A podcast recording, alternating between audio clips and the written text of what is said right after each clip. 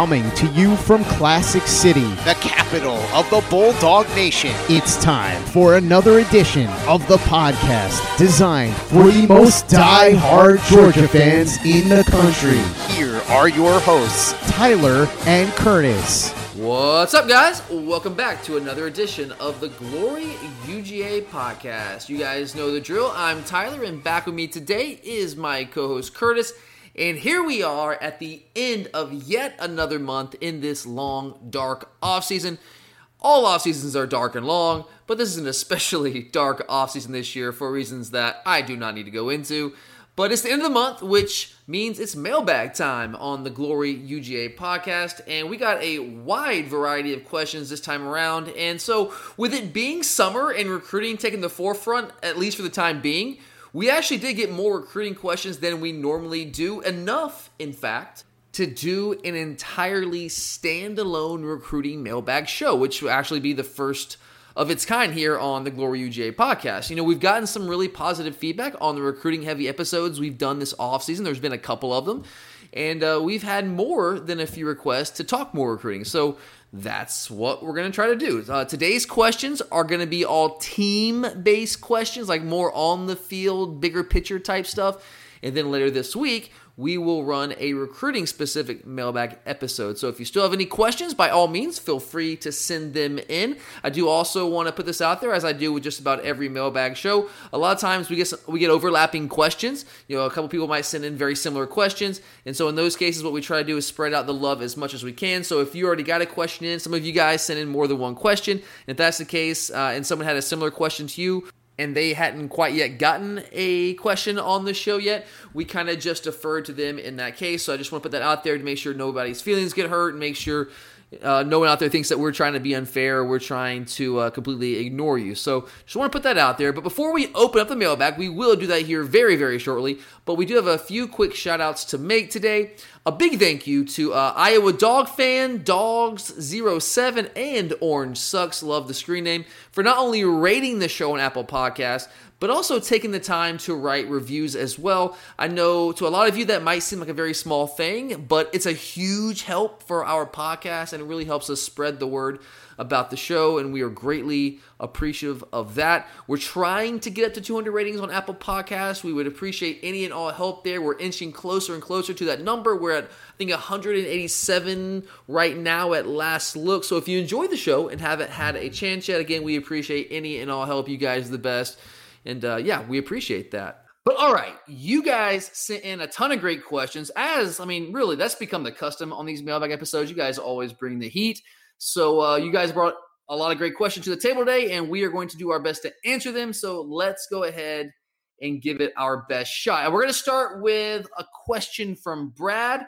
We're going to start with this question. I think it's the more it's the most topical question uh, that was sent in for this particular mailbag episode. And so Brad asked, with the news that the SEC is allowing voluntary on-campus workouts starting in June, which I'm sure all of you guys out there are already well aware of. I'm sure you guys all saw that. Uh, Brad goes on to say, I'm getting more confident that the 2020 football season will happen, but I'm still worried about fans not being allowed at games. What have you heard about the possibility of fans being at games in 2020? What percentage chance do you give it? That's a honestly, it's a tough question to answer, Kurt. How would you try to answer that? I mean, you're not hearing a lot. I mean, I, realistically, they want fans there, um, but like you're seeing Ohio State, who's saying they'd only sell thirty thousand tickets and things like that. And let's be honest, if that's the case, those tickets are not going to go to students. They're going to go to the big boosters and stuff who support the school. Um, and I so I think that we got to be honest about that. That's a big thing. Um, but just realistically, I mean, it's too hard to tell because you just don't know what the standards are going to be because that's the, the big thing is they're not sure how you know what the CDC guidelines are going to be. Um, but I mean, well. I want to say 50-50, but you really just don't know.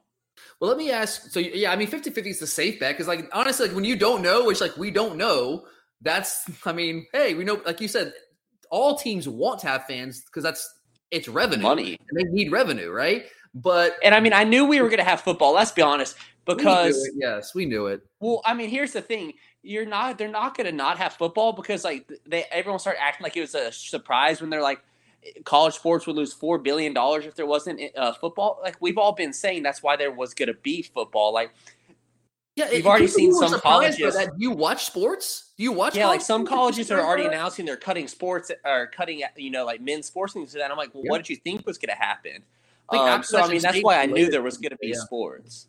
Yeah, you and I were on, and uh, not not that we were the only people, but I mean, on this show from the very beginning, like we always felt for that exact reason. We were talking about that two and a half months ago before it became a national conversation. Like, hey, if we don't play football, there's not going to be college sports probably for the next calendar year. If I mean, ever And again, some some places will never bring back certain sports. Like Yeah, you saw Furman exactly. cut baseball and lacrosse. Like that was just the beginning for a lot of these small schools. Yeah, and like I'm not trying to pat ourselves on the back here. I'm just saying, like you and I, like we felt like there was going to be college football, really for more than anything, a financial reason. Without that, I mean, they, they could survive without fans just with TV and stuff, but Yeah, I mean, TV's they had they no. were going to have a season somehow, though.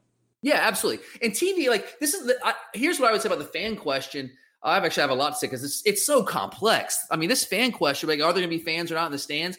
I think it's in some ways more complex of a question to answer than or is there going to be football? Like to me, yeah, there was going to be football for the reasons we just laid out. But fans, I I, don't know. Like it's it's tough to answer, and I think this is where the narrative is going to shift. The narrative to this point, since the whole lockdown thing started, was is there going to be college football? You and I, we, you know, we felt yes, but I think the narrative is now going to start to shift. I think you're going to see it shift more and more over the coming weeks. The narr- narrative is going to stop being, oh, is there going to be football? It's going to be, oh, are fans going to be allowed at these games? And if so, how many fans? Uh, which fans are going to be allowed? How are you, how do you do this? Is it going to be a conference by conference thing, a state by state thing? Because I think that's a big complexity in all this, Curtis. Is think about like Georgia. We know here in the state of Georgia, like we're not wide open, but we are far more open than the vast majority of states in the United States. And a lot of the SEC states, you can say the same thing. Uh, but there are some SEC states, like Kentucky, for instance, where they are not nearly as far along in the opening process. So let's say a state like Georgia, they, you know, and let's say our governor and, our guidelines, the CDC guidelines, and our state public health guidelines by that point says, you know what, yeah, we're comfortable in the state of Georgia with stadiums being full. But let's say in Kentucky, they're saying, no, we, we feel like we can only have 25 to 30% capacity at most. Does the SEC in that case, curse? does the SEC step in and try to level the playing field and say, okay, well, if Kentucky or whatever state can't have all their fans, then no school can have all their fans? Like, well, how, how do you think that would play out? I don't think it'd play out well because it's going to affect other schools' money. Um, and when money comes into it, a lot there it it's hard to say. And I think like Yeah. they may say it's unfair and things like that, but when it comes down to it, um, money talks. And that's the only reason I don't know if they would have the power to say we're going to stop you from making money because that's what America's about. To be honest, Yeah, absolutely. Yeah, at, at our core, that- that is what we're about. I just, I, I'm with you. I have a hard time thinking like this again because I go to, to Kentucky. It's speaking here in the SEC sense. That's the state that, in, of all the SEC states, seems like it's it's taking a little bit longer to open than others. Um, and like if they are not ready to go to full capacity in Kentucky based on their state guidelines, but we are in Georgia, like like you said, who are they to say that our program cannot make the money that's there to be made because they aren't in a Yeah, position I to mean, get there? And it's Here's my thing, and if that happens, like I would just, I mean, it was this is selfish too, but you're going to give them a smaller cut of the revenue um, when the time Yeah. comes because they, without fans and things like that, it, it affects it. But I mean, it, it does suck, but it's it's the world we It's- live it's in. Unfair. It's unfair. But here, here's what I would say: I- Is it inequitable? Yes, it's inequitable. But since when has the goal in college football been equity? It's always been inequitable. I mean, that's why you have that's why you have stadiums that are bigger than others. Um, Yes. they can bring in more money. They charge more money for tickets. Like everything's up to the schools themselves. Inequity is the rule in college football, and people might not like that. They might want more parity, but that's just not how college football works. This is not the NFL. All right, in college football, some states are located more fer- fertile recruiting grounds. Georgia, for instance, Well, we are yeah, just like some like some colleges will spend more on recruiting. If yeah, it's unfair that they have the deeper pockets to have big Yeah, recruiting. they have coaches that care. But the- they but they don't limit how many they can have. in. Yeah, Yeah, the, I mean the, the NCAA or SEC hasn't stepped in and said, "All right, you can't have as big a staff." No, because they're Yeah. that's they know that they have they have the money to do it. It's up to them to spend their money. I totally agree. Like the SEC, just kind of to build on your point there, you're right. The SEC doesn't say, "Oh, well, Georgia, it's not fair. Georgia and Florida, it's not fair that you guys are located in such fertile recruiting grounds." So we're going to say that each team in the in the conference can only offer ten player scholarships from each state. That way, we're going to make it fair. That's it. Doesn't work that way. And, and I know that's No. not fair to some people, programs who aren't as fortunate, they don't like that. I'm sorry. That's just the way college football is. And I don't know how you start to legislate certain things um, now when it's there's been inequity all throughout the history of college football. And it, it's not fair. It sucks for those teams that might not be able to have full stands. I get that's a disadvantage for you, but other teams operate with other disadvantages, and they've been doing that for 100 plus years now. And I, I that's just that that's how college sports is structured. And it's unfortunate, but it is what it is. But uh, in terms of me answering the question, um, going back to the original question here with Brad, know we kind of got off base there, but it's all related. I'm leaning towards there being some level of fans allowed to attend games. Are you there, Kurt? Like, no, I'm not saying full stadiums, but are you? How confident are you that there are going to be at least some fans in stadiums come September? Oh, I'm confident. Um, but like, because I mean, when you have um skyboxes and things like that, people will get in. But I just don't know if the average fan is the ones that are going to get in. the non-season ticket holders, or even even some even season non holders? I mean, even season ticket holders, if you unless you're donating over a certain threshold, you may not have the ability to pay for them. I there's gosh, this is such an interesting question to me, and it's an important question because I haven't missed a game in a long time, and I don't want to. st- I don't want to start now. Um, I get it's a different time. I understand that, but I would like to be able to go to all the games. Um, man, I, I'll say that there's some positive momentum. Uh, Iowa State. Did you see this? Or Iowa State's athletic director? Did you see what he said today? Uh, Not today. I, think- I mean, I, right He now, came out, yeah, he- I- It was either today or yesterday. Recently, he came. I think I saw it today, but it might have been a couple days ago. Um, he came out at least at some point in the last couple days and announced that Iowa State that they are currently planning to limit capacity at Jack Trice Stadium to 50% to meet the state of Iowa's state guidelines. Now he did leave the door open for those guidelines to change, uh, and I guess they could go either way. They could they could raise capacity, lower it. I don't know, but they're saying right now they're planning they're putting a plan in place to have 50% capacity. Greg McGarity uh, himself this morning, I think it was on 92.9 the game in Atlanta. Uh, he was kind of asked about the fans uh, fan attendance question. And he said that right now, this is his quote from that show. Quote, we're planning for a full house. Is that realistic? Time will tell. We have several internal documents ready to activate, but we don't want to go public, especially in May. So what that tells me is like he's preparing for all. all and I respect. McGarity for being more honest because you could say, yeah, we're going to have 50% capacity to abide by the guidelines. The guidelines may change. And, th- and that's why like, I don't I, look. Iowa's Iowa State's AD, I'm sure he's operating with a lot more information about their situation than I am. But I, that's what I kept going back to. Why are we? Why is anyone making a decision in May about what's going to Well, happen? just like you see the the schools in general, Notre Dame starting two weeks early. South Carolina is going full online after Thanksgiving Mhm. break. Like I still believe it's too early to make all these school arrangements. Yeah, I, I mean, and, and some decisions do have to be made before others. I get that to a degree. Uh, I, I agree with you about school stuff, but like the, the, the question of whether fans are going to be allowed in the stadium, that stand that decision is not to be made right now. That's that decision has to be made in June or even July, maybe Well, it's probably some point in August. the more important decision is just getting football back. Yes, that's got to be the priority. I think we're getting closer to that with a lot of these programs now allowing players to come back on a voluntary basis. Yeah, Um, Pac-12. I saw as of t- uh, Tuesday they can come back on the June fifteenth. Um, oh, I didn't see that. Pac-12 said that today.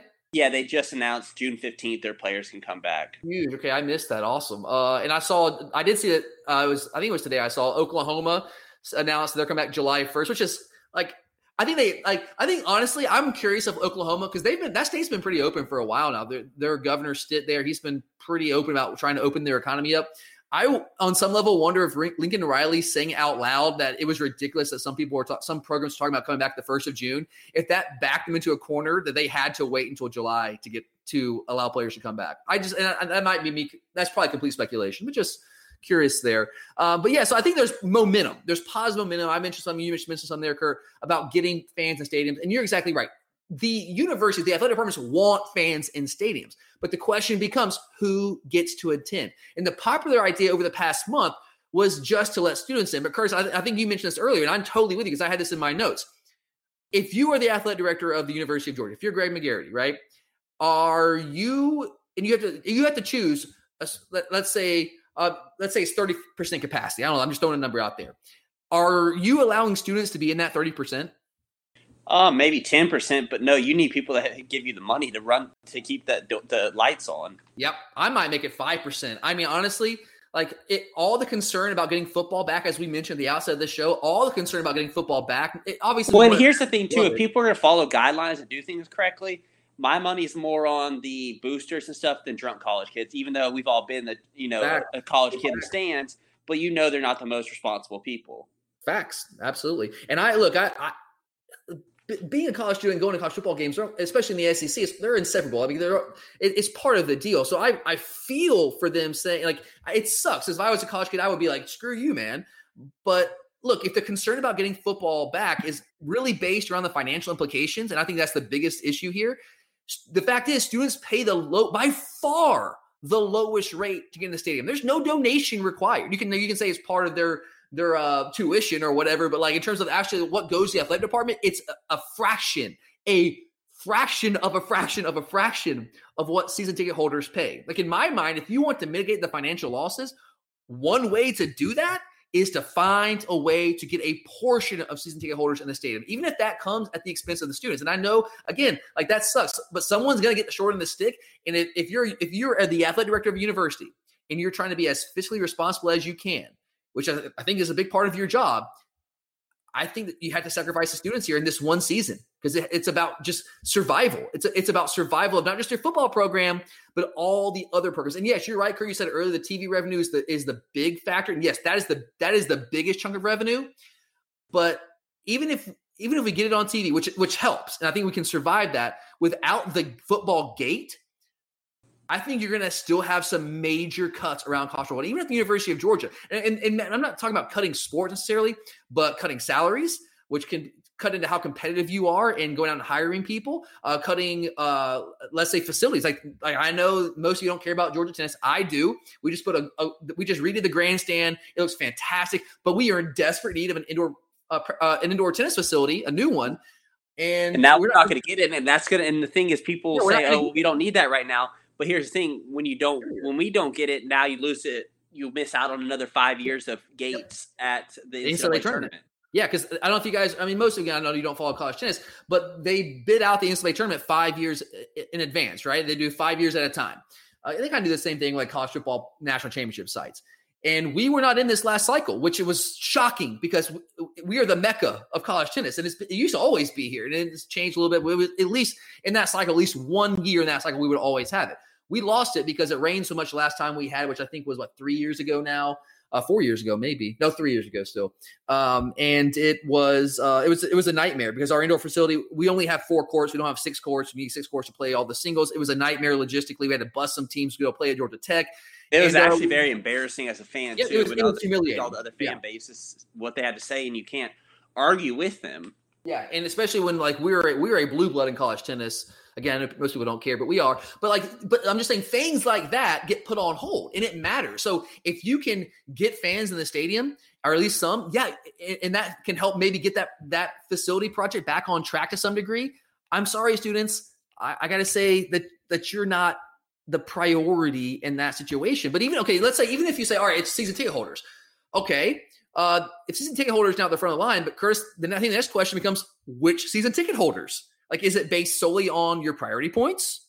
Do and that's I, and that's where I you know as much as it sucks like because most people I mean you know in our family we have season tickets things like that but I don't think we'd meet the threshold I mean you're going to go to the people that give you the most money to be honest because if they're the ones that are giving the university a lot of money to build these facilities and then they don't get to go to events they're not going to be willing to sp- uh, give money Yeah. thinking all right I give you all this money and you didn't reward me for spending money Absolutely. Absolutely. So, I mean, yeah, I mean, I, I would not be shocked at all. In fact, I think that pro- that's probably the odds on favorite right now to be the way they would do is based on priority points. But I think there's other, I think you can be um, a little more creative too. Like, could you potentially impose a one year limit on the number of season tickets an individual can purchase so that all season ticket holders can get at least two tickets? Like I said, like some people have like eight, 10, however many tickets. Can you say, okay, well, each season ticket holder this year can only get a max of four or something like that? I, and I know that's not a perfect way to do it, but is that maybe a little bit more equitable to all? oh I believe holders? that that's a lot more equitable but Yeah, I mean, because like I, I know you want to keep the big ticket um, donors, and I get that. I totally, and I'm not a big ticket donor. I donate as much as I can based on the percentage of my income. I'm not a millionaire. I don't have that kind of cash. I donate what I can. Uh, I, I would say by based on the percentage of my income, I donate just as much as a lot of those guys do. Um, but it's certainly not near as much as they do. Uh, but I was, but like, hey, like, and look, I'm going to come no matter what. But like, could you potentially run the risk of alienating certain fans that are season ticket holders if they don't if they're not in the group, the exclusive group that gets allowed to come to games this year? So I think you got to get creative there. Like, do you potentially divide the home games up into packages? Uh, will those packages be tiered based on priority points? Like you say, okay, you get a three game package, you get a three game package. Well, what package do you get? Is that based on priority points? Like, do the, the higher donors get to choose first? I would say that's fair. I, would be okay with that. Um, and the thing about this too, Kurt, like it's so complex. Do they have to redo the seating chart for one season? Think about that. Because like I'll be real, my my season tickets yeah. are on the upper level, and but like uh, let's say I get in for a game, but am I do I have to sit in those seats? Because if there's only like 50% capacity or 30% capacity or whatever, don't you want all the fans kind of concentrated, like kind of like a G Day scenario, but like before we had packed houses with Kirby Smart, don't you kind of want them concentrated in one area? That that way the crowd makes a bigger I mean, it's not gonna be as big of an impact as normal, but still a bigger impact than they than we would if we were all spread out all over the place. Like, why do I have to sit in my season tickets at the upper level in those seats when you still have 60, 70% of the lower level free? That makes no sense to me. So do you redo the season? I agree with you on that. Yeah, I mean, th- there's just so yeah, because you'd want to keep the lower bowl, the lower uh, bowl as full yeah. as possible for appearances' sakes. Exactly. I think that's like you have to like like why would you have people spread on the upper level if there's open seats in the lower level? Uh, so and how do you do it? Do you like honestly do you redo the scene chart for one season, or is like is your ticket only going to be good for general admission and it's first come first serve? Like I don't know. Like there's so many questions to answer there. I'm I honestly I don't want to have to be the one to answer these questions because you're gonna like somebody's gonna be pissed off. If it's not if it's not full stadiums, somebody somewhere is gonna be mad, and I don't want to have to make that decision. Um, but it, I'm very curious to how this plays out. Obviously, from a selfish perspective, I want to be able to go to these games, but I I don't know, man. Uh, I guess I would say I'm leaning more towards there being momentum. There's gonna be fans in the stands. I would say 70 30 there'll be some fans in the stadium i'm about 70% confident we'll have at least some fans full stadiums, I'm not confident. At least at the beginning of the season, I would say I'm probably I'd give like a 20% chance at the beginning of the season. And then maybe as things roll on, we'll see. But it's so fluid right now. All the data, it depends on the data and all that stuff. And we've learned so much in two months. I mean, think about how much we're going to learn in the next three months. So a lot to be uh, decided there. But um, yeah, I know we went long on this question, but I think it's a very complex question with a lot of different facets to it. But- Have you ever experienced turbulence on a flight and wondered why? And you can see all the terrain around you. Uh, you've got no issue with visibility or anything? No, everything's peachy. Maybe you've sat on the tarmac for hours wondering why your plane isn't moving. Well, we're outside here. They're saying the ramp is closed. They won't let us park because of uh, Air Force One. Listen in on the conversations between pilots and air traffic controllers on the Air Traffic Out of Control podcast. 510 Whiskey declaring an emergency. There's smoke in the cabin. I need to make a landing right now on 31 left. We have the most interesting, wild, and funny ATC recordings you will ever hear. Check out Air Traffic Out of Control wherever you listen to your favorite podcasts. But all right, let's go ahead and move on to our next question. I actually really like this question because it's actual college football. We love these kind of questions. Love all questions, but especially the X's and O's kind of stuff. And this is from Mason. So really appreciate this question, Mason. Uh, he asked, we all know how great last year's defense was, but is it possible the 2020 defense could actually be better and maybe even turn out to be the best defense in Georgia history? Ooh, those are big expectations, Kurt. How would you go about answering that?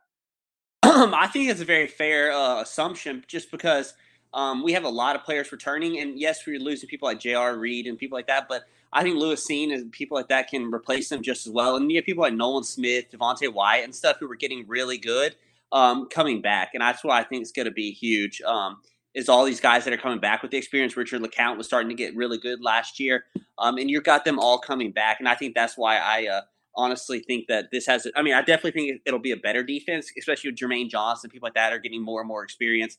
Um, Z's first year of starting, um, and best ever. Uh, I think it's a possibility. I mean, I don't know what would be needed to do it, but I, I think it could be. Yes. I went back the last 30 years uh, of Georgia football, all the way back to 1990. And I, I stopped there because, I mean, look, you're also starting to compare eras, but the best defense statistically we've had in terms of yards allowed per game was 2006 in the last 30 years, which is 258 yards a game. 2003, we were at 276 yards a game. Last year, we were at 275 yards a game. So statistically, the second best defense in the last 30 years. But I would say I would look. I watched 2006 defense very, very closely. I mean, I, I, I was I'm, I'm I'm of that era. Let's just say that. Uh, and I I will firmly say, and I will fight someone to the death that the 2019 Georgia defense was better than the 2006 Georgia defense. Uh, we were good in 06, but 2019 last year's defense which is better. Um, I know that we allow about 20, almost 20 yards more a game last year, but Kurt, offenses in college football in 2006 versus offenses in 2019, is there even a comparison? No, not even that. Not even close. 2006 was before the spread revolution. I mean, uh, Rich Rod, really, West Virginia was one about the only schools to really be doing that last uh, that at that time. And I guess maybe you could say Mike Leach is running like the spread the spread air raid, but it was certainly the exception. Now it is the rule, and that's what you see week in and week out. And then you throw in tempo and all of that, and teams are scoring at at a higher rate than they ever had before. They're racking up yardage totals that have never been seen before in college football. So I would still say, despite those stats, and we're talking about a 13 year, 14 year difference here.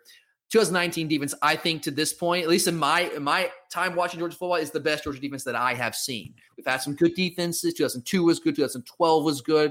2012 wasn't nearly as good as uh, as 12 was. I thought 12 was uh, underperforming for most of the year. Yeah, we absolutely like we had some stars in that team. You had Jarvis Jones. I think I was talking to one of our our longtime listeners, Cliff, uh, who actually has some questions. We'll get to in a little bit on social media about this uh, last week, and he he made some great points. Exactly right. Like we we had a couple of like stars in that defense. We had Jarvis. Well, we also had idiots like Ogletree gets suspended the first four games. Rambo gets suspended. Yeah, it uh, those, those guys were hurt. stars when they played, but they, you're right. They, they, had some suspensions that year, and like outside of those guys, like and John Jenkins was a good player in the on the in the middle of that defense for us. But I don't know if we were elite at many other positions that year, outside of those couple guys.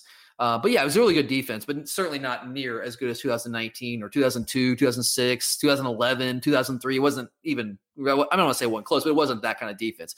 Um, but yeah, Kurt, like I'm, I, I, look, I don't like to say for sure that it's going to be, I don't want to say for sure it's going to be the best defense we've ever had because I don't like to speak in absolutes. But I told you guys coming to last year that I thought that the 2019 defense was going to be the best defense of the Kirby Smart era. And that turned out to be true.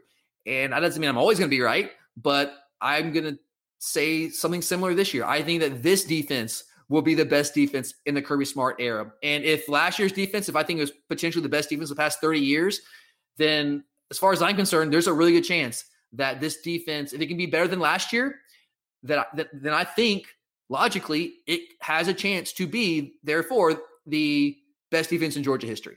And like I don't go back earlier than 90s. Okay, that's that's before my era. So I'm sure someone's going to say like oh, back in 1976, and that might be true. But again, I would say let's look at college offenses back then, right? I, I, I don't think there's any comparison whatsoever. But if you look at you laid out some of the numbers there, Kurt, like we return so much on defense. Everyone wants to talk about like what we're losing offensively, and we are, but we return so much on defense. I mean, Bill Connelly does this every year. He does the, his returning production. And uh, we, according to Bill Connelly's numbers and his formula, we returned 80% of our production from 2019, which is 21st nationally. From a team, from a defense that finished first. Yeah, from the defense, yeah, absolutely. And I mean, yeah, last year we were first in rush defense, second in yards per play. I think we ended up third total defense. So for a truly, and you elite- still see them hungry. Like if y'all don't follow, see what the players tweet. You're talking. I think it's Monty Rice who was like, "I've been on defenses that are supposed to be great, but they weren't, and that's because of complac- complacency. So you these kids know it. Yeah, yeah, absolutely. I mean, think about what we return. I mean, let, us take it. Let's take it level by level on this defense. Okay, on the defensive line, uh, yeah, we lose Tyler Clark, we lose Michael Barnett.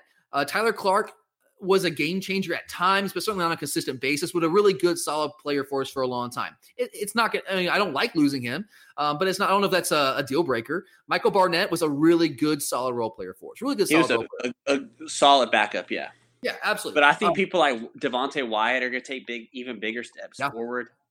Yeah, uh, Jordan Davis. So I think it potentially be a monster this year. Like I actually I expect that at this point uh, in year three for him. And I've actually heard some good stuff behind the scenes. Um, we don't really know what's going on, like with what they're doing at home, but from what I've heard from people who might know these things or have at least have more of an idea than I would, he seems like he's keeping his weight in check right now, which is always been an issue, especially that's a concern when he goes home and he doesn't have the structure around him. Julian Rochester, who I know has never been like been a game changer, but still, like you're talking about, uh, what's he been about 37 years old this year? I, I think something like he that. He looks it. Yeah, I, like he's going to be back this year, which I think is uh, uh, at the very least, going to be a really good depth piece for us. You mentioned Devonte Wyatt. Like, I don't think we missed much of a beat. If you think about when I see, I think some of these guys that were freshmen last year will be ready to go. Uh, Low, Walker.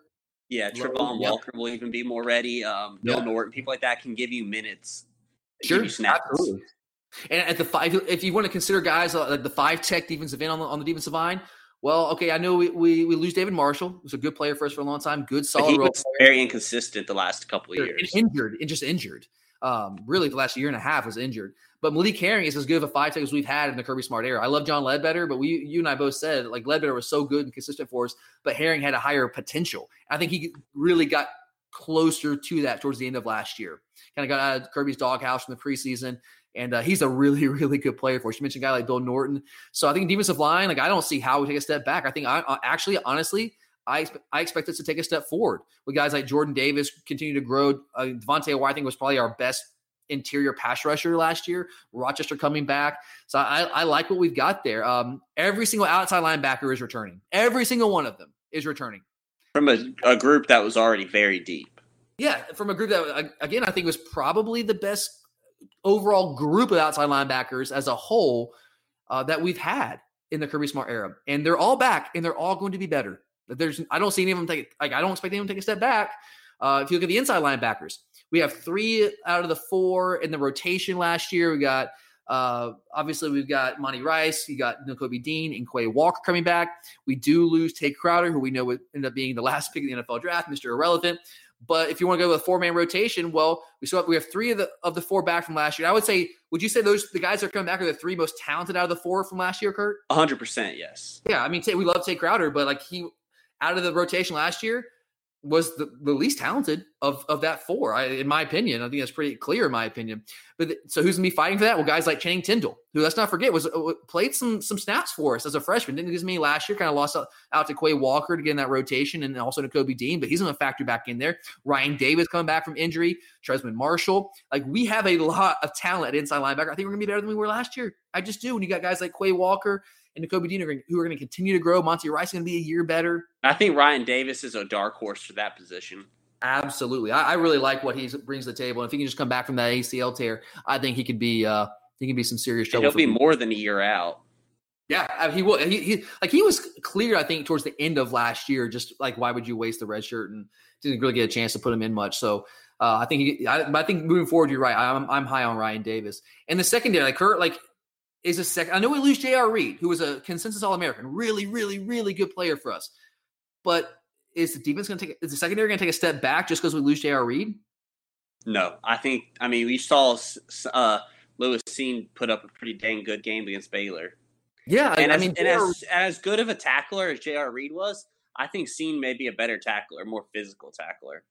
Yeah, I think it's one of those scenarios where like I'm not I'm not sitting here. Don't get me wrong. I'm not sitting here saying that Lewis Cine in 2020 is going to be what J.R. Reed was in 2019. I'm not going to say that right now.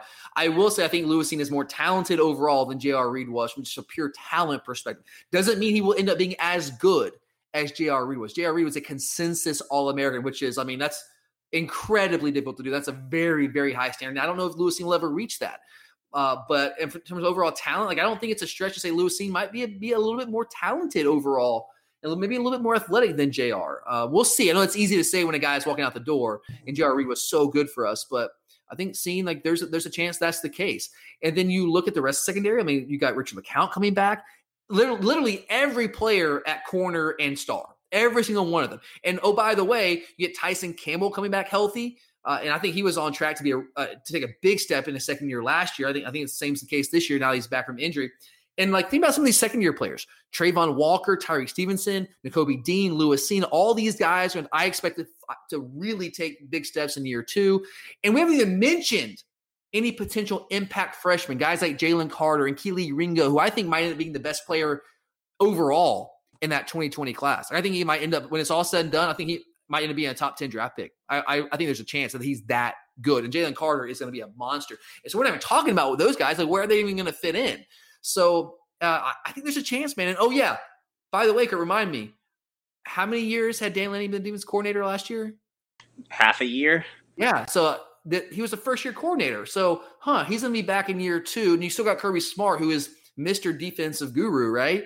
So who's going to probably focus more on defense than offense now that Monken's taken over? Great point. Yeah. So to recap, I think we're gonna be better on the defensive line. I think we're gonna be better at inside linebacker. I think we're gonna be better at outside linebacker. I think we're gonna be better at the secondary. And we have a second year defense coordinator and is not a, a, rookie in that job now. We got Kirby Smart helping them out still. I, I, think there's a strong, strong chance. In fact, I would say, if I have to say, I expect this defense to be better than what it was last year. And I know that's that's gonna be difficult because it's a heck of a standard last year. But I I think this defense is going to be better. I, I, do. I do. I'll go on that limb and say it right now. Uh, all right, let's move on to the next one here. So this is from uh, the man of many names. Uh, his current name is Wise Up Arthur Blank on social media. So always appreciate it, my friend. Uh, he asked, "Do you think the NCAA does anything to help the teams that didn't have spring practice? Maybe push the season back and limit who can have summer practice and who can't?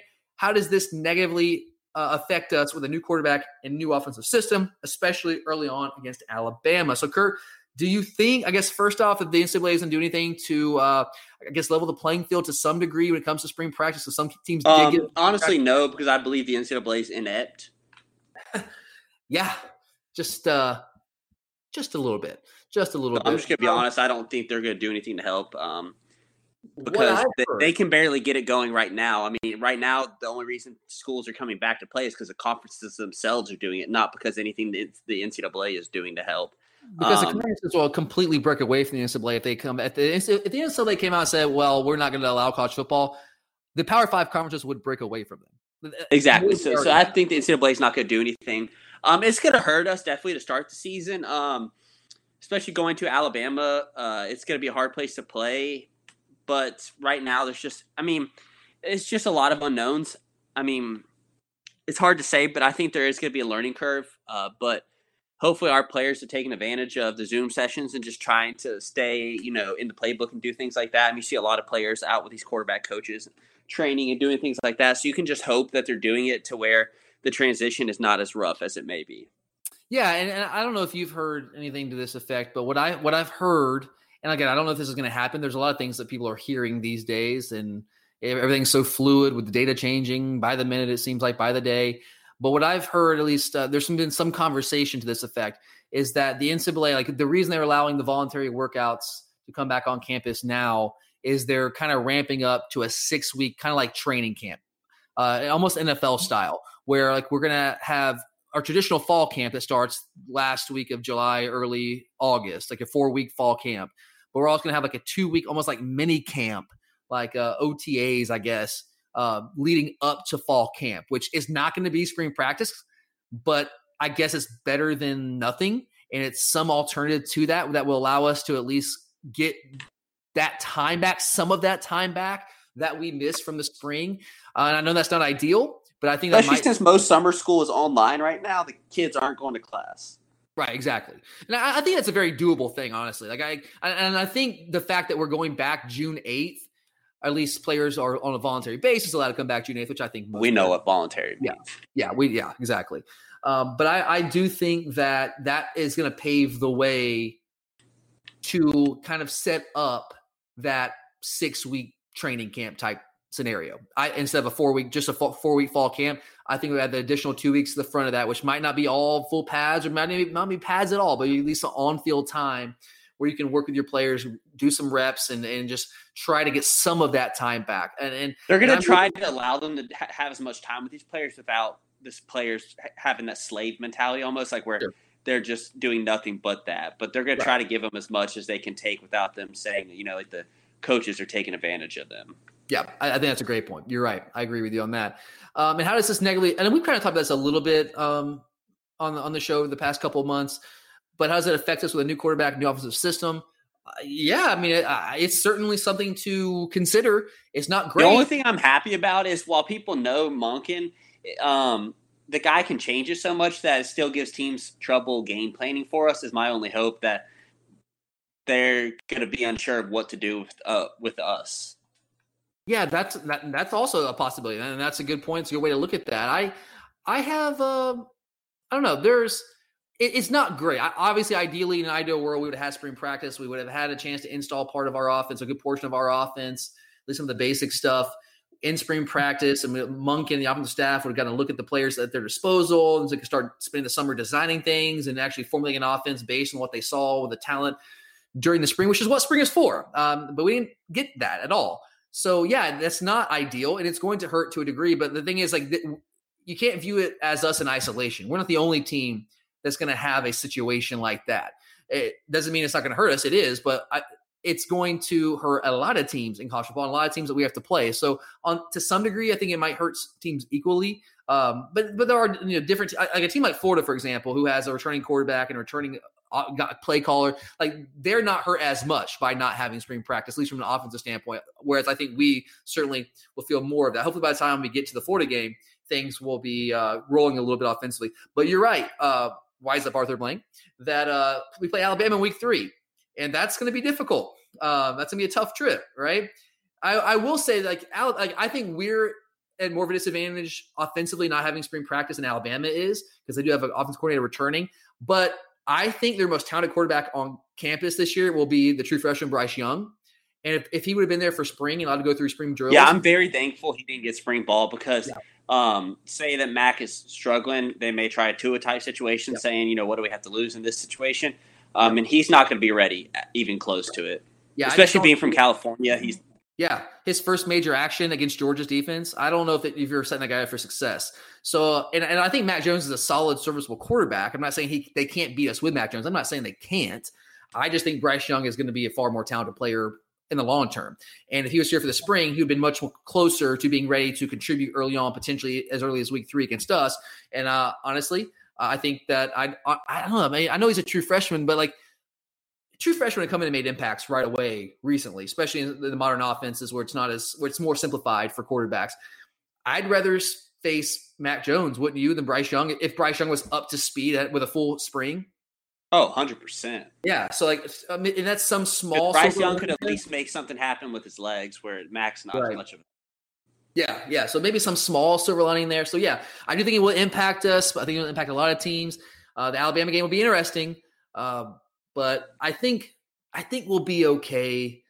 I don't know. Uh, the Alabama, game in general is just gonna be a tough game, but I, I do like the fact that I think it kind of sets up for them to be playing Mac Jones in that game as opposed to potentially having Bryce Young be a factor in that game. We'll see. We'll see. There's a lot left to see how that plays out, and we'll see how the NCAA does try to compensate this. Maybe my, what I've heard is wrong. We'll see how it ends up playing out. Um, all right, moving on here. We got a question from our man Cliff. As always, Cliff, we appreciate it, my friend. Uh, Cliff has an X's and O's question for us, which I always love. Uh, he asks, with the secondary unit looking as elite and deep as ever, will we see a, an adjustment in scheme or a slight change, such as a three-three-five or more, or more nickel and dime defenses? Uh, will the defensive line make the leap to allow for the back end and pass rushing specialists to take more chances? Kurt, you see any kind of changes schematically there? Um, I mean, probably he may feel more comfortable allowing guys play on islands and things like that. But I mean, I don't know how much they're going to change because we had a pretty experienced secondary last year. We did. Uh, we did absolutely. And like, here's what I would say, and, and let me preface this by saying, I actually we've been planning on doing like an entire show over the next couple weeks on the pass rush and kind of uh, what we do schematically defensively because I know one of the questions that we always get, and and I've always uh, in I years ago I had questions about this too, and I still get frustrated with it at times. I understand why it's the case now, but I still get frustrated with it at times. Why don't we have a more dominant pass rushing team, especially when we've had some really good pass rushers in the past years? We've had guys like Lorenzo Carter and D'Andre Walker, who's a really capable pass rusher, and Azeez and Nolan and Jermaine Johnson last year, but we've never been a dominant pass rushing team. Even go back to Leonard Floyd, he never had more than six and a half sacks in, the, in a season. Um, and I think it's more. I don't think the pass rush issues have been about personnel. I, it hasn't been, in my opinion. It's more about scheme. And again, we're going to do a, a, an entire show on that over the next couple of weeks. So be look, looking forward to that. We're kind of laying that out right now. Um, we'll, so we will definitely go more in detail with this question and, and, our answer to this question in a couple of weeks. But I will say to answer this, some of the question now, I think honestly, with the past couple of years, that our nickel defense with five defensive backs matched with a mint front – has essentially that's become our base defense, has it not, Kurt? More or less. Uh, it feels like it. I mean, for the most part. Like if you want to call the the the old school three like base three four, you have three down linemen, you have a, a zero tech, a three tech, and a five tech with their hand down the ground. You have two outside linebackers standing up and two inside linebackers, which is what we used to consider the base defense. I don't think that's base anymore. That's become more of a specialty defense because what you see more often than traditional pro style attacks, where you would t- traditionally use that base three four defense, you see spread attacks offensively far more consistently. So because of that, with the change offensively, the evolution offensively, defenses have had to evolve over the years, and I think not just us, but most te- teams around the country are using some form of nickel defense as almost like their base. And some defenses get a lot more creative with it than others, like Iowa State. Actually, I've been studying Iowa State's defense. I think I've been fascinated by Iowa State's defense for a couple years now since Matt Campbell got there. And I've kind of been doing a deep dive into them um, since I've had some time on my hands this summer. And they really kind of run a three three five. Like dime is their base defense essentially. It's really fascinating what they do. With like their safeties having uh, responsibility for run fits, and it makes it difficult to, to run zone schemes from an offensive perspective because you can't really account for the safeties in the run game and basically serving as linebackers when when they run the football. With them playing versions of different versions of quarters with sky quarters and cloud and all that kind of stuff, it gets it gets really funky out there. Um, but yeah, I think that's basically become our base. Uh, with, with tight fronts, uh, what we call our mint front, which we'll get into more uh, when we do that show in a couple weeks. But it's been incre- it's increasingly rare that we go with three true defensive linemen nowadays, and really we only most of the time operate with one true pass rush, like one outside linebacker on the field at a given time, unless it's a, a third down situation. We bring in our our, our dime defense. But yeah, I, I think we're going to continue to work more and more of that into the equation. To answer your question, Cliff, I think we've been doing that more and more the past couple years, and I think that we're only going to increase our usage of those types of defenses as teams continue to try to spread us out and do all those things with uh, spread tempo attacks. So yeah, I think you're you're right on on the money there, Cliff. Um, all right, and Cliff, stick with Cliff for a minute. Cliff had a, had another question here. Uh, he has asked: Is there a quarterback, either college or in the pros, who Jamie Newman reminds you of, or is or that is a good comparison? Are there aspects of his game that you like even more than Justin Fields, or at least do you think the drop off between the two isn't that significant? That's an interesting question, Kurt. Like, first, uh, do you have a, a, comparison off the top of your head for Jamie Newman? Uh, maybe a mixture of Cam Newton and Jameis Winston, where Jameis was mobile, but he was a big-bodied guy that threw yeah. a decent deep ball, which is what Jamie Newman really is about. Yeah, he, uh, he's not as big as Cam Newton, but he's a big physical dude in that vein. And he's not as big as Cam Newton. We know that. Yeah, I could almost. Jameis seems more of like a good comparison to me. Yeah, I, I, am more athletic. I think Jameis. I mean, Jameis can could move around in the pocket, but I, I would say that Jamie Newman's more athletic. He he was, is actually used on design running plays. Yeah, I um, agree. Yeah, um, yeah, not quite as big as Cam. Like Cam was a tight end when he came to college. Let's not forget that. But uh, in terms of uh, what, what, do you think about the comparison with Justin Fields? Like, is there a big gap between Cam or not Cam? I'm sorry, uh, between Justin Fields and Jamie Newman? Arm wise, I don't think so. Um, I think they both have a very strong arm. Uh, throw the deep ball pretty well. Um, I think Justin's probably quicker.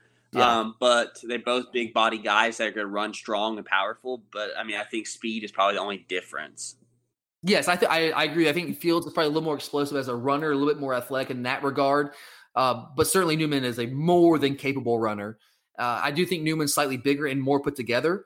Uh, he's about an inch taller. He's about 10, 15 pounds heavier than about 10 pounds heavier than Fields. So not again, not a significant gap there, but I think Newman's bigger uh, and can run more of the quarterback power game than maybe Fields would be capable of doing. Well, Fields can certainly do that too. Um, they both have really strong arms. I think Newman's, I, I don't know, I, have never seen both of them throw side by side. Uh, I've obviously seen Fields throw more than I've seen Newman. I've watched, actually, I've spent a lot of time watching Jamie Newman over the past couple months, going back and watching Wake Forest stuff on the ACC network. And uh, Newman's got a powerful arm, man. Got the great deep ball accuracy. So I don't know. Like I don't. It, it maybe Fields is the better overall athlete when it's all said and done. But I certainly don't think the gap is, is significant in any way, shape, or form. I think it's very small, if there's any. So um, I, am very, very excited about getting Jamie Newman uh, to be our quarterback this year. And it's one of the reasons I really, really, really want us to have a season because I think he might be one of the the missing pieces to the puzzle for us and can certainly be a guy that is capable of leading us to a national title. I'm not going to sit here and say it's going to happen, but I think he's capable. I would like to for him to have spring practice, but he's got the he's got the tools. He's got the tools to be able to do that. Uh, all right, next question here. We got a question from Jacob. Uh, actually, had a couple questions that were from a similar vein here, but um, Jacob, we haven't had a question from him today, so we're going to go with his question here on this front. He asked, "There has been a lot of talk about how Todd Monken is going to change our offense, but what exactly do you expect to change? How much will Jamie Newman factor into those changes. And Kurt, you and I have touched on this from time to time over the offseason, but we're always happy to, discuss this again because I think it's an important question. So, how would you answer that? Um, the big thing that I think Monken's could be better at is ma- matchups. Um, winning the individual matchup, dra- um, drawing plays to get players open. That's the big one of the biggest differences you see when you have an NFL coordinator like this come in is they just know how to get guys open because a lot of college coaches, uh, theirs is all about scheme. Um, you know where the players fit into their scheme, but NFL coaches coach to what they have player wise, or personnel when it really gets down to it. Um, even Schottenheimer, you know, as bad as he was, I thought he did a decent job of, you know, scheme, scheming people open uh, with what he had. Um, we just didn't really have a good team then. Yeah, we were. Um, and then Newman, I think it helps because, especially with Jake, there was not a big threat of him running. Um, you can really get people with the read option, and at the same time, there's not. I don't think teams are going to be allowed to um, sit there with two deep safeties. Yes, great point. Yes, I uh, look, uh, and we talked about this a couple times. Uh, generically speaking, I think one of the things that he's bringing to the table that we haven't seen in a long time here, maybe ever in Georgia, uh, maybe since the Eric Zeier days at the University of Georgia, is that this guy runs offenses that pass to win. Okay. They pass the football to win games. Doesn't mean he eschews the run game. Doesn't mean we won't run the football. We will. We know what kind of offensive line we have. We know what kind of running backs we have. We know we're running back you. We know all that. He knows that but he knows how to pass to win. He has led offenses that have passed to win. That's what's gotten him this job. It's leading offenses that do that, whether it's at Oklahoma State, whether it's at Southern Miss, whether it was at Tampa Bay. That's the kind of offense this guy has run. And I don't expect him to come in here and just change his stripes because Kirby Smart traditionally has had offenses that run the football. I think honestly he was brought in to change the game. Yeah, so he wasn't going to come in to run someone else's system. Let's be honest. No. I, and I think Kirby targeted him because of Todd Monken's background. I think Kirby had a wake up call this past season and realized, ha- maybe before halfway through the year, I think it was it was, it was the South Carolina game really where I think he had his come to Jesus moment, and uh, as he should have, and was like, "Yep, we got to change things. This ain't working." When they can sit there and and just man up on our guys, play press man coverage on the outside, and completely stifle us uh, offensively. And uh, I think he made his mind up there. And Todd Monken is a guy that can come in and certainly change that narrative and change what we do offensively. So I think we're going to pass to win. we still run the football, but there will be a lot more uh, vertical passing game, uh, uh more of the vertical passing game, pushing the ball downfield, especially with a guy with an arm like Jamie Newman and the deep ball accuracy that he has in his background. You mentioned scheming guys open. I think that's a big part of what he does. And he also features his best players. Justin Blackmon, go back to his days at uh, Oklahoma State in 2011 uh, had I think he won the Blit. Actually, I don't think I know he won the Biletnikoff Trophy for the best wide receiver in the in the nation that year. Went for over fifteen hundred yards receiving, set a Oklahoma State career or a single season record for receptions that year. I think like 122 catches that year, like something absurd. He knows how to feature his best players, which I don't think we've done consistently. Uh, we featured our running backs, but in terms of guys on the outside, that's been one of my criticisms. You guys have been listening for a long time. You know, one of the criticisms I had of even uh, Jim Chaney, who I thought did actually a pretty solid job. I wasn't as much of a Chaney hater as a lot of people were, but my one big criticism was we did not maximize the talent that we had. We did not scheme to take advantage of the skill set that our guys had on a consistent basis. And I think that is what Todd Monken excels at. It might have also been another reason why Kirby targeted a guy like him. So uh, all those things, I think you're going to see with Jamie Newman, how he factoring those changes. I think his, his ability to throw the ball down the field will certainly uh, open up areas of the field that we have not used before. The quarterback run game will certainly be a factor. We'll we'll see exactly what that looks like because he hasn't he hadn't run that kind of offense in a little while, but he has had quarterbacks that can do that. And uh, I think Jamie Newman will just be another weapon in his arsenal. I think that will open up the ground game for guys like Zamir White and James Cook and Kendall Milton, all of those guys that have a chance to to get some carries in this in our offense. Because last year, like we would try to run some bash concepts, we try to run some zone read stuff at times with Jake Fromm, and no one go back and watch the tape, guys. No one is even remotely considering Jake Fromm a threat. And so what do they do? They just crack the, the, whole purpose behind like zone read and, and, the bash concepts, all that kind of stuff. They're, they're, option concepts where you can take a defender out of the play without having to actually dedicate a blocker to them. But when that defender who you're trying to take out of the play doesn't remotely have to account for the quarterback, he's just going to crash time and time again. Think about how many times you saw Curtis the backside defensive end making a tackle in our run game behind line of scrimmage or, or right. That's almost what. That's almost exclusively what would kill us in short down situations because because they outnumber us in the box, and we try to run a little zone read type look, and they just uh, we were thinking, okay, well, at least we'll have to consider that we could pull it. But why would they consider? Because first off, we never pulled it, and because uh, sometimes I wonder, like when we ran the zone read looks, were they? Did Jake even have the option to pull it? I, I question that honestly, because there are some obvious times we should have pulled it, and he just didn't. Maybe they're bad reads, or I think more likely he was told like it's it's just not even a read. It's, just, it's designed to look like a read and make them like hesitate, but they're not buying because we never pulled it. And even if we did pull it, what's Jake Fromm going to do? Well, with Jamie Newman back there, all of a sudden, oh no, they have to they have to factor in that run game, and that's going to open up things so much more for our offense in general. So I, am I'm, I'm highly excited about that. I think we're going to see uh, some. We ran RPOs last year, but I expect to see uh, a wider variety of RPOs, maybe some second and third level RPOs, uh, some more pre-snap stuff. So yeah, I think all those things uh, I expect to see. Um, I wish we had would have had GA to work with, because I could give you a little bit more of an accurate answer here. But those are things based on his background that I expect to see Todd Monken implement this season. Um, all right, got another question here, also from Cliff. Another one from Cliff. Cliff, uh, he brought the goods, man.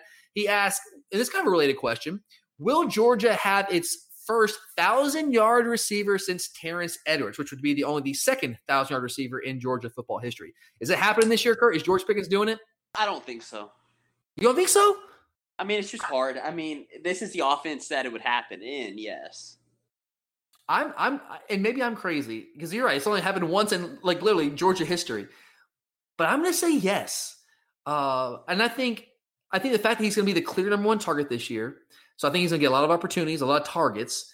Uh, or I guess you could look at the flip side and say, well, yeah, he'll be the clear number one, but there's not a clear number two to take the pressure off of him, which could factor in as well. So that could that could be a factor working against him. But I, I, going back to Todd Monken's history with featuring his playmakers, guys like Justin Blackmon, like that's just what this guy's done in his background. So when you have a guy like George Pickens, I think he's going to find a way to feature him. You mentioned scheming guys open. I mean, George had 727 yards receiving last year as a true freshman in our abysmal joke of an offense last year. So, I mean, can he not get 200 and was it 273 more this year? I think he can. He could, but you got to remember a lot of that was offset by the Baylor game. True, true. But I mean, could he have more of those types of games this year? Maybe. I don't know. Eh, maybe I don't know. I don't know. It, it, like, I'm certainly open to the idea that he could go under. Like uh, it's, I think that's you're well, probably as long right. Kid knows, as long as he learns not to fight with people, because he lost about 150 yards yeah. doing that. Yep, yep, absolutely. You missed basically the equivalent of a full game there. And there were games last year where he didn't like didn't catch balls, wasn't a factor. It was just like Auburn had one catch in that game. Uh, Vanderbilt, I don't think he had any catches in that game. So there are a couple games where he just wasn't really a factor, and he still was able to put 727 yards up. So I'm going to go on a limb, and I'm, I'm not going to say much over a thousand, but yeah, I, am going to go with Pickens over a thousand yards this year. I think we're going to do it. Uh, all right, couple more here, real quick. We got a question from Trey. Uh, he asked, "Who leads the team in takeaways in 2020? What's your and why? Who who you going with, Kurt?" Um, Richard, because I think he just has the best ball skills of any of the DBs.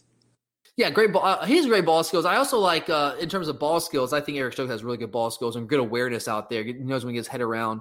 But I think there might be some sort of rotation at cornerback this year. I really think there might be. We have so much talent there. Yeah, I mean, because right now I don't think DJ Daniel or Tyson can hold each other off fully. They're both going to play. I mean, I think they yeah. both have earned the right. And I think Eric Stokes was good last year. He wasn't as good as he was two years ago last year. And some of that was he's got to get more physical. That's where he yeah. was. Yeah, I That's, agree. That was his problem. And Kelee Ringo, like man, like I, I know mean, the dude's working out with Richard Sherman, practicing covering DK Metcalf, who's a a, a man child. So I mean, that yeah. guy's gonna be ready to play. And like I, I know that oh, we're stacked at cornerback, and like there, where do you find room for him? I think he might be so good as you have to find a place for him to play at least a, a, a rotation of some degree. I think he's gonna be that good. I got really, I'm really extraordinarily high on him. So I think there's gonna be a, a rotation there. So maybe those guys don't get as many opportunities. I, I mean, Richard's not rotating with anybody. Like Richard's gonna be back there the entire year unless God forbid something terrible happens. So I think he's had more opportunities. He does have great ball skills. He's got more experience, all those things. He's been around the block. He's seen it all now. So I think Richard's probably the answer there for me as well. And finally, wrap it up with one quick question here from Philip. Just a fun question to end things today. Uh, Philip says, I loved your talk about Georgia uniforms last week, and I agree with you about going back to the block numbers. Thank you, Philip. We need all the support we can get on that one. Um, he says, I have a weird question other than Georgia's uniforms, which I think are the best in America, which SEC team do you think has the next best threads? Ooh, who are you going with, Kurt? I know a couple at the top of my head that I'm not going with. I'm definitely not going. with I'm going to go with Ole Miss. That's that's that's where I was going to go. Okay, why? I love their powder. I love the powder blue too, yes. with the red jersey. Yes, red jersey, powder blue helmet, right? That's the cl- like a clean, That's and it's it's not too much with the white pants. Like it's very clean.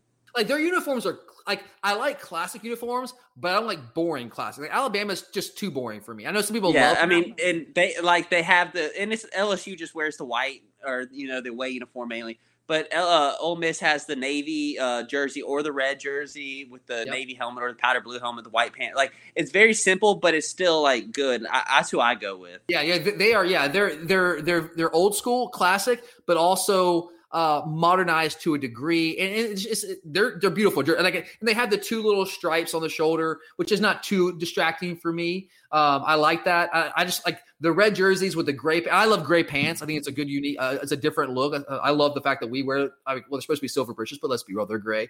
Um, but the red the red tops, gray pants, the powder blue helmet. It's gorgeous, man. Like that's a, that's a really sharp look. It's a really good look. Not too much going on. It's a good look. I'm usually not a fan of like three different colors uh, w- between your pants, jersey, and, and helmet, but with the powder blue, I'll make an exception there. Um, yeah, A and M terrible. I they're the ridiculous two horizontal stripes make no sense to me. Awful. Vanderbilt, I have no idea what Vanderbilt is trying to do ever. They seem to change uniforms every single year. Florida, no way. Tennessee, disgusting. Ugh, awful. Uh, Kentucky's fine. Um, I like. I, I kind of like the chrome stuff Kentucky does sometimes with their helmet to a degree. It comes a little too much at times. Uh, Auburn, just no. I feel like Under Armour. Uh, Bama's. Eh. Uh, they're Bama's nice and classic. I just it's still too Mississippi boring. State's garbage. The state's garbage. Uh, Arkansas, I don't. I hate Arkansas. Arkansas, I, I actually like. They've gone a little too much into like the hog, like the tusk. Um, but yeah, they're- that's the thing. I, I mean, I don't know. I just think Ole Miss is the cleanest. Like Arkansas's throwback, like the one like like, they they wore a throwback last, like the one that Darren McFadden would wear. That was an awesome uniform. LSU would be cool if they'd wear the purple. Yeah, if they would. Eh, that's why like, some people love the LSU, and, and LSU's fine. I I just like don't like the fact that you played like ninety percent of your games in one uniform. I don't. I don't know. My my favorite non is always probably FSU. Well, outside okay, outside the ACC, all college football. Non Georgia, just Southeast. Uh, that's probably my favorite. I know color scheme wise, it's I- such I- a classic. Just such Yeah, a those, classic. those, are, those are those are those are awesome. Favorite uniform outside of I have to think hard about that. I, color scheme I would go if we had any other I go with any other color scheme other than Georgia's, I would go with Oregon's color scheme. I like the bright colors. I know that's crazy. People hate that. I know. I still love the burnt orange. Oh, I love with black. You love what? Burnt orange. Burnt orange? Burnt- Texas. Yeah, I'm just so But they're so simple. Orange. They're just I too can't simple. do orange. Um, you I see. I don't like USC. Like USC's got a classic uniform. I don't like their color scheme. I don't like the. I don't like the yellow that's supposed to be gold, but it's really yellow. I don't like that. Uh, all the college football. I'll have to get back to you on that one the next show. I'll have to think about that one for a minute. Ole Miss definitely outside of ours in the SEC. All college football. Florida State's a good choice. Let me think on that. Let me think on that one. We'll come back with them. So anyway, just a fun question and things with today. We will be back later on in the week with our recruiting mailbag. So a recruiting specific mailbag. We actually got a lot of recruiting questions this time around. So we're going to do an entire mailbag just focused on recruiting. It's that time of year. So we will be back with that, and I will have my answer for you on best uniform and college football outside of Georgia, obviously, on that episode. But thanks for listening, guys. We really do appreciate it. Uh, for Curtis, I'm Tyler, and as always, go Dogs.